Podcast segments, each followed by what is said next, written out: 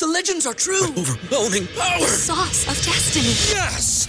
The most legendary sauce has arrived as McDonald's transforms into the anime world of WcDonald's. The greatest flavors unite in all new savory chili McDonald's sauce to make your 10-piece WcNuggets, fries, and Sprite ultra powerful. Unlock manga comics with every meal and sit down for a new anime short every week only at WcDonald's. Ba-da-ba-ba-ba, go! At participating in McDonald's for a limited time while supplies last. What's so special about Hero Bread's soft, fluffy, and delicious breads, buns, and tortillas? These ultra low net carb baked goods contain zero sugar, fewer calories, and more protein than the leading brands, and are high in fiber to support gut health. Shop now at hero.co.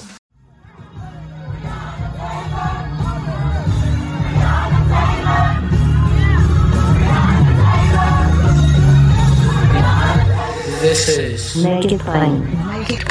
M.I.P. With Masamela Matfumo. Mark Thompson. Make it plain. Get woke.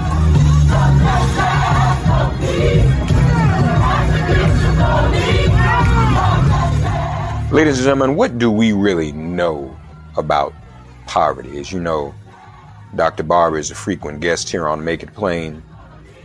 But how much do we really know about poverty? And how much do we know about who's susceptible to it?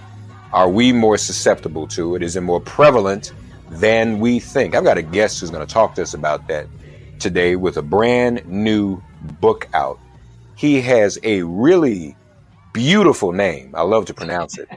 Uh, Mark Robert Rank. Mark, isn't that a beautiful name? That's a he is currently the Herbert S. Hadley Professor of Social Welfare in the George Warren Brown School of Social Work at Washington University in St. Louis.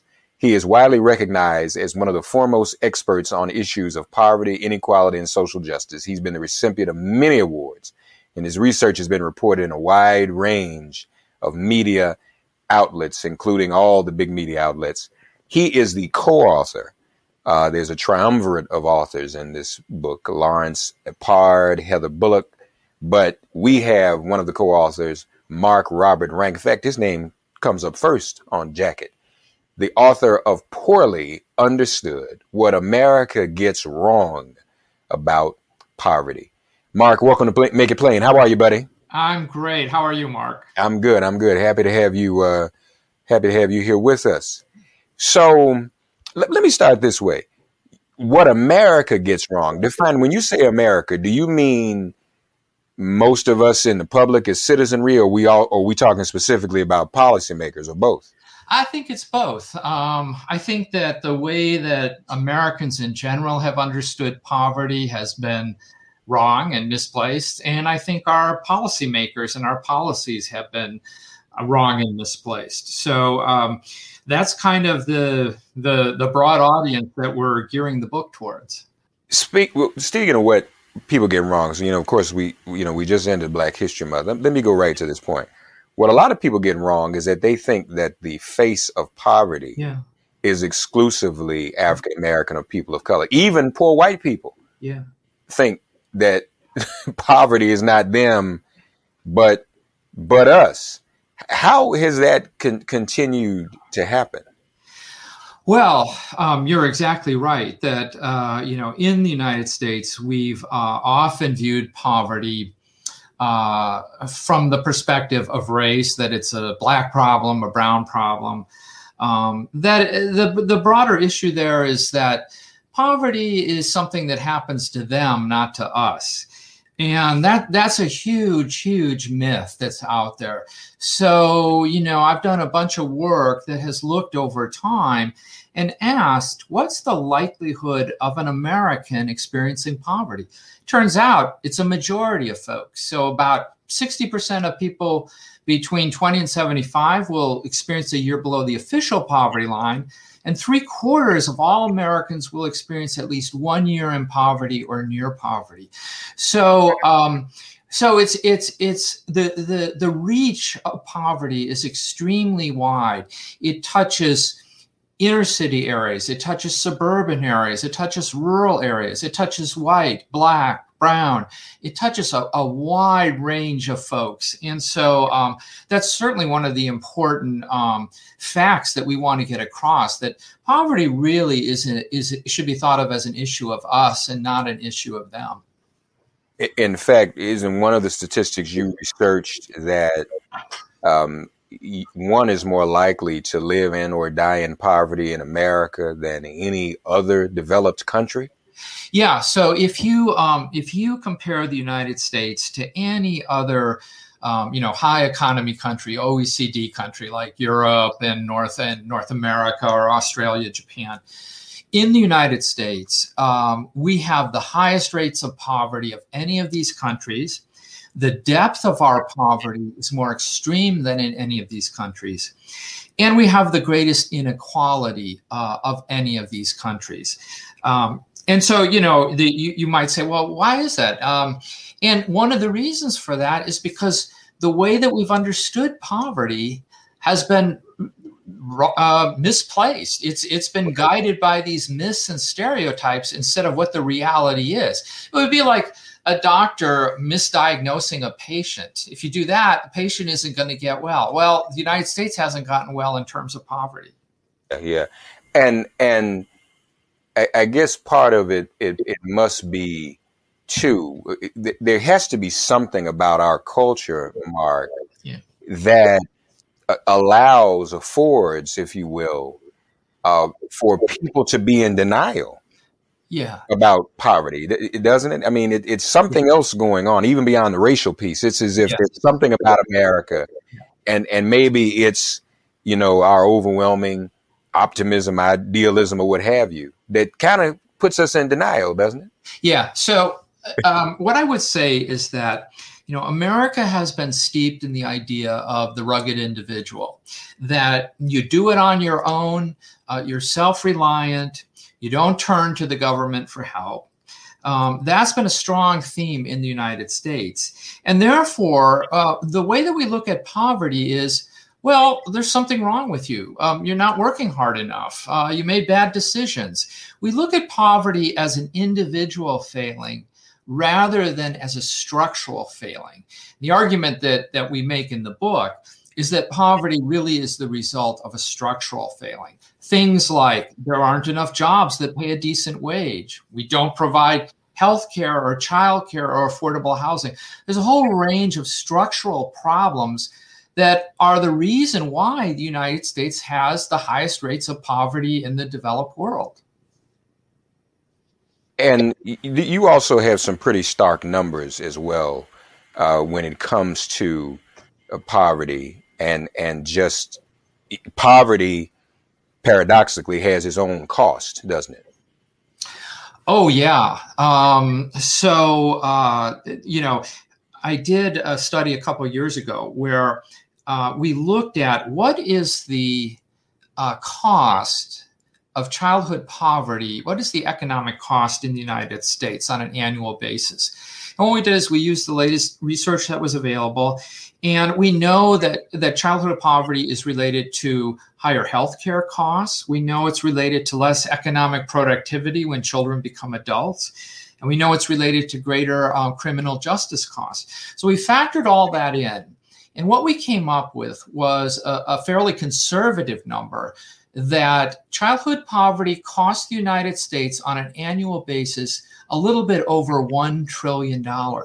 So, to put that in perspective, that's about 28% of the entire federal budget. And what's happened is what we're doing is we're paying for poverty on the back end of the problem rather than the front end of the problem. And it's always more expensive to pay on the back end of the problem. The other thing that we show in the study is that for every dollar we spend reducing childhood poverty, we would save between seven and twelve dollars down the road in terms of these ex- these costs. And so, not only is reducing poverty the right thing to do from a moral perspective, but it's also the right thing to do from an economic perspective. I'm Danielle Moody. I'm Touré. Be sure to check out Democracy Ish, where we channeled the frustration, rage, and absurdity that was the 2020 election, as well as discuss the current state of the political climate and our country from a black perspective. New episodes available every Thursday on Apple Podcasts, Google Podcasts, or wherever you stream your podcasts. But again, people don't get that. They don't really want to acknowledge you know what's going on. I mean, I think we see it most glaringly in in what's happened most recently with Trump supporters. Mm-hmm. Um, a lot of his supporters um, might fall at either currently or at some point in life, off and on, mm-hmm. into the category of of poverty, mm-hmm. and yet you would think that would be the part as Reverend Barber does. I mean, he's he's transformed some people. Say, hey, wait a minute, you realize you're poor, right? Mm-hmm. And then they, oh yeah, I need to be in an anti poverty movement. Mm. But there are others who still. I, I, I, wonder if if acknowledging poverty to Mark mm. requires of some um, a level of humility that they may not have. Yeah, that's a really, uh, Mark, that's a very interesting point. Um, you know, poverty is the folks in poverty, folks using a safety net program, that's um, very highly stigmatized in this country. And so people don't want to raise a flag and say, hey, I'm in poverty, uh, I'm in trouble. No, people want to hide that, they want to run away from that. And so, and, and that makes it difficult to, uh, you know, you mentioned the, the organization, you know, it makes it difficult to organize people when they're trying to run away from this. So I think um, you're right. It, it, it does show uh, to to actually acknowledge that shows some humility. But I guess what I'm saying here is that most Americans will experience poverty. So this isn't some isolated kind of thing. It's like, and if people became more aware of that, um, perhaps they would be more likely to acknowledge um, their situation. The other thing that I think you brought up, which was which is definitely correct, is um, Trump tied into the, uh, the fact that over the last 50 years, more and more Americans are not getting ahead. So if you look at male full-time working wages for 1973, once you take into account inflation, those wages were higher for men in 1973 than they are today. Mm-hmm. People are working harder, they're not getting ahead. What Trump did is he said, Hey, you're not getting ahead. And your problem is the immigrants, the folks of color. You know, right, right. He, that's what he was pointing out. What I'm saying is Trump was right in saying you're not getting ahead, but the cause was dead wrong. The cause is these structural problems that we're, we're, we're producing more and more low wage work. We're producing more and more part time work. People can't get ahead. That's the problem. And if we could, you know, again, make people aware of this so that they say, hey, you know, there's something to this. Um, you know, hopefully we can start to move forward uh, in, in terms of really getting policies to address some of these problems. And, you know, that is the current debate about the minimum wage. Mm how much would that even as a policy itself put a dent in poverty, Mark? Yeah, I think it's a good start. Um, you know, uh, President Biden says, you know, which I completely agree with, that you know, if you work full time, you shouldn't be in poverty. And mm-hmm. the minimum wage right now hasn't been changed since 2009. It's it, it's still 7.25 an hour. Um, there's no way that anybody could survive on that. So I think getting the uh, minimum wage up to to something, uh, you know, a, a decent level at a livable livable wage level of of $15 an hour is a really good start. And then there's talk about um, indexing it to inflation so that each year it keeps up with the cost of living. That's what we do with Social Security. That's why it keeps up with the cost of living. Mm-hmm. We should do that with the minimum wage as well. Um, so that, I think that's a that's one sort of um, approach that I think is uh, is very valuable and uh, you know one amongst many different kinds of policies that we could think about. So it's fifteen dollars. One of the other points you was, I, I think I have the math right. Yeah. Um, the every dollar that poverty costs, yeah, is twelve dollars on the back end. Am yeah. I saying that right? Yeah, yeah, that's right. That's what I was saying about, you know, for every dollar we spend, uh, reducing poverty. We save up to twelve dollars down the road. Right. Okay. Um, and and and and when you think about it, if we think about this economically, it, it's really smart policy to invest in our people to invest in children, to invest in human capital. Right. You know, not only is that, you know, as I said before, uh, morally correct, but it's economically correct. And and we have for so long in this country, we've written off a, a, a vast segment of the population, um, and that's just not very smart.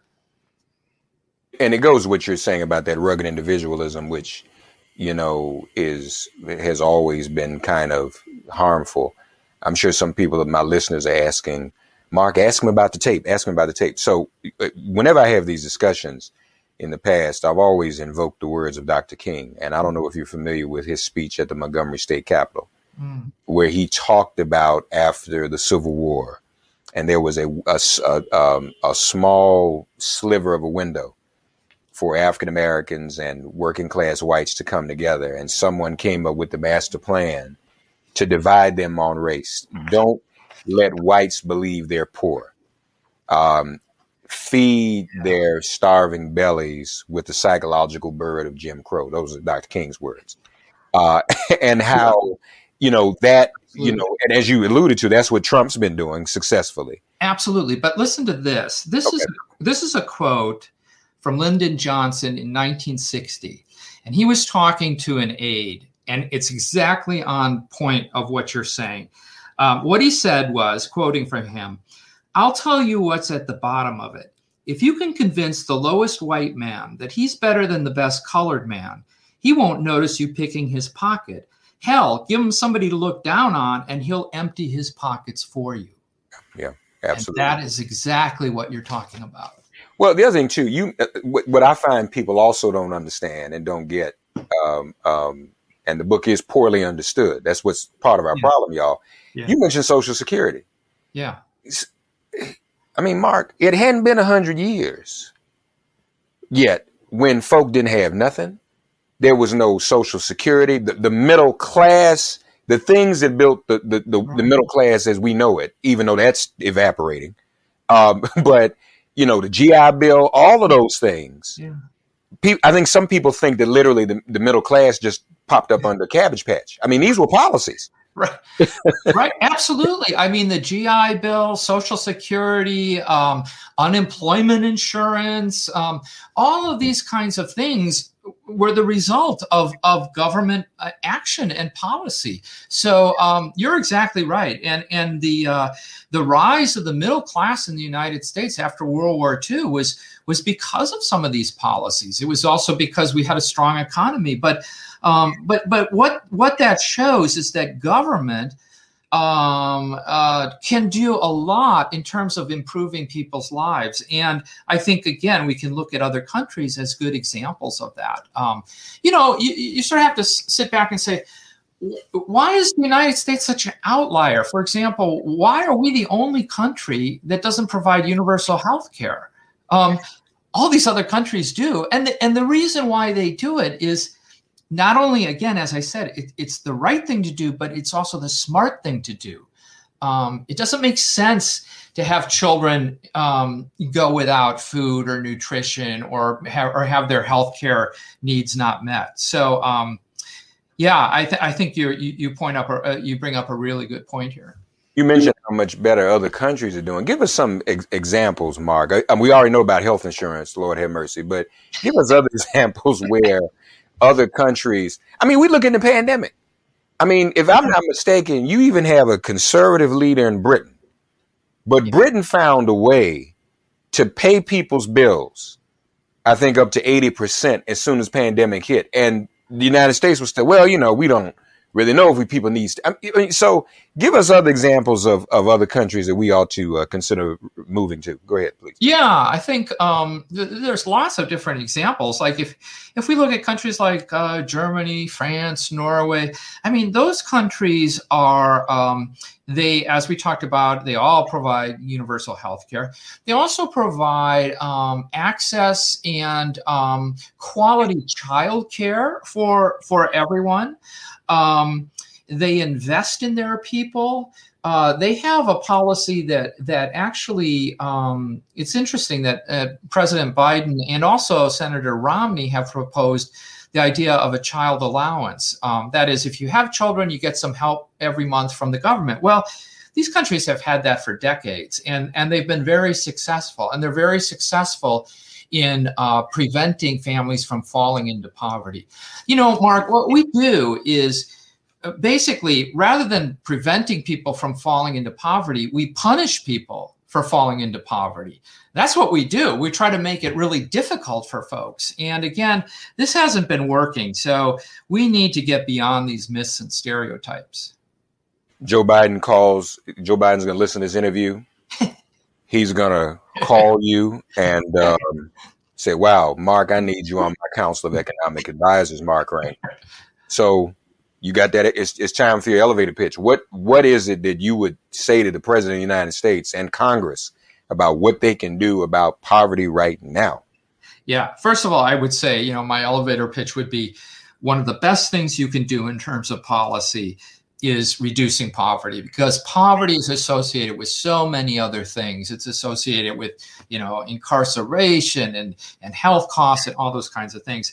Um, but i would say uh, i would say a couple things. One um, let's get let's create jobs that pay a decent wage. We can do that through the minimum wage. We can do that through the earned income tax credit. We can do do it through a couple of different ways. But let's think about creating jobs that if you're working full time you shouldn't be in poverty Let's also provide the kinds of supports that we were just talking about, like healthcare, childcare, affordable housing, um, those kinds of things. And I guess a, a third thing that I would say that you hinted on with the GI Bill is let's think about policies that can also build the assets of lower income folks we have those kind of policies, for example, with um, people being able to deduct their home mortgage uh, interest. That allows them to build their asset in a home.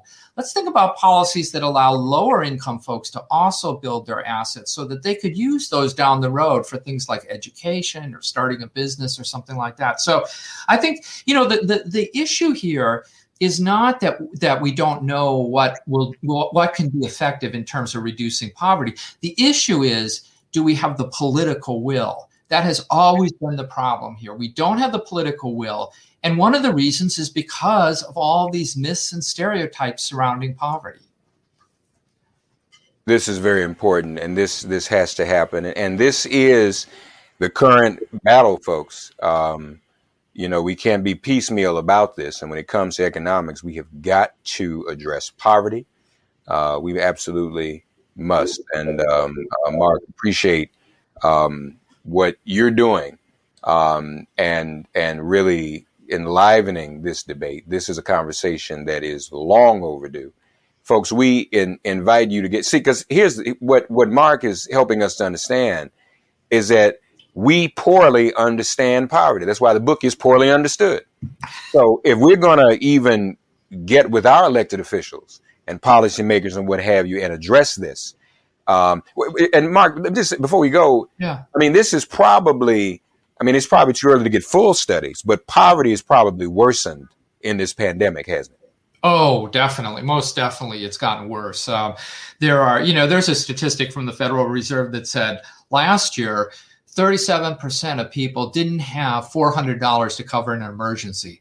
So you've got a lot of people right on the edge of falling into poverty. So, yes, absolutely.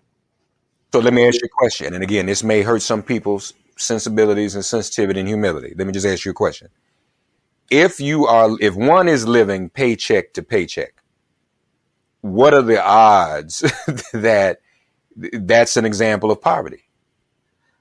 Oh, I think it it definitely is. Uh, it's an example of of real economic vulnerability. And I talk to folks all the time that are that are in that situation where they're living one paycheck, uh, paycheck to paycheck, and uh, any sort of thing out of the ordinary can throw them into poverty. So what we need to do is we need to think about, you know, there's so many folks in this country that fall into that situation. Let's start to organize and start to think about um, addressing these kinds of issues. And and I'm I'm somewhat optimistic that you know we are starting to talk about some of these things. You know, you're you're a great example of somebody who's bringing these issues up, talking about these issues. So um, you know, more power to to you and to folks like you.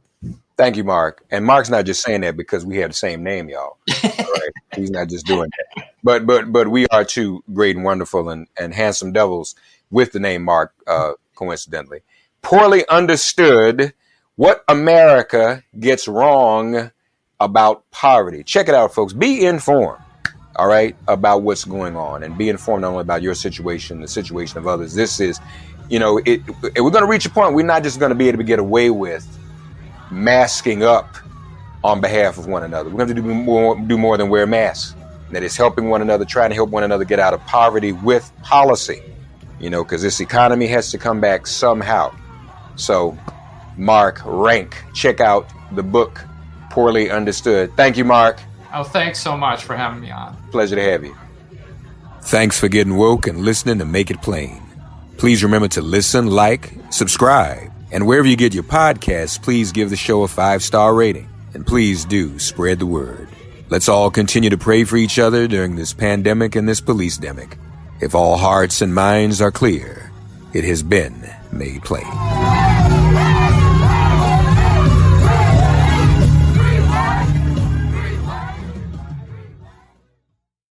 What's so special about Hero Bread's soft, fluffy, and delicious breads, buns, and tortillas? These ultra low net carb baked goods contain zero sugar, fewer calories, and more protein than the leading brands, and are high in fiber to support gut health. Shop now at hero.co.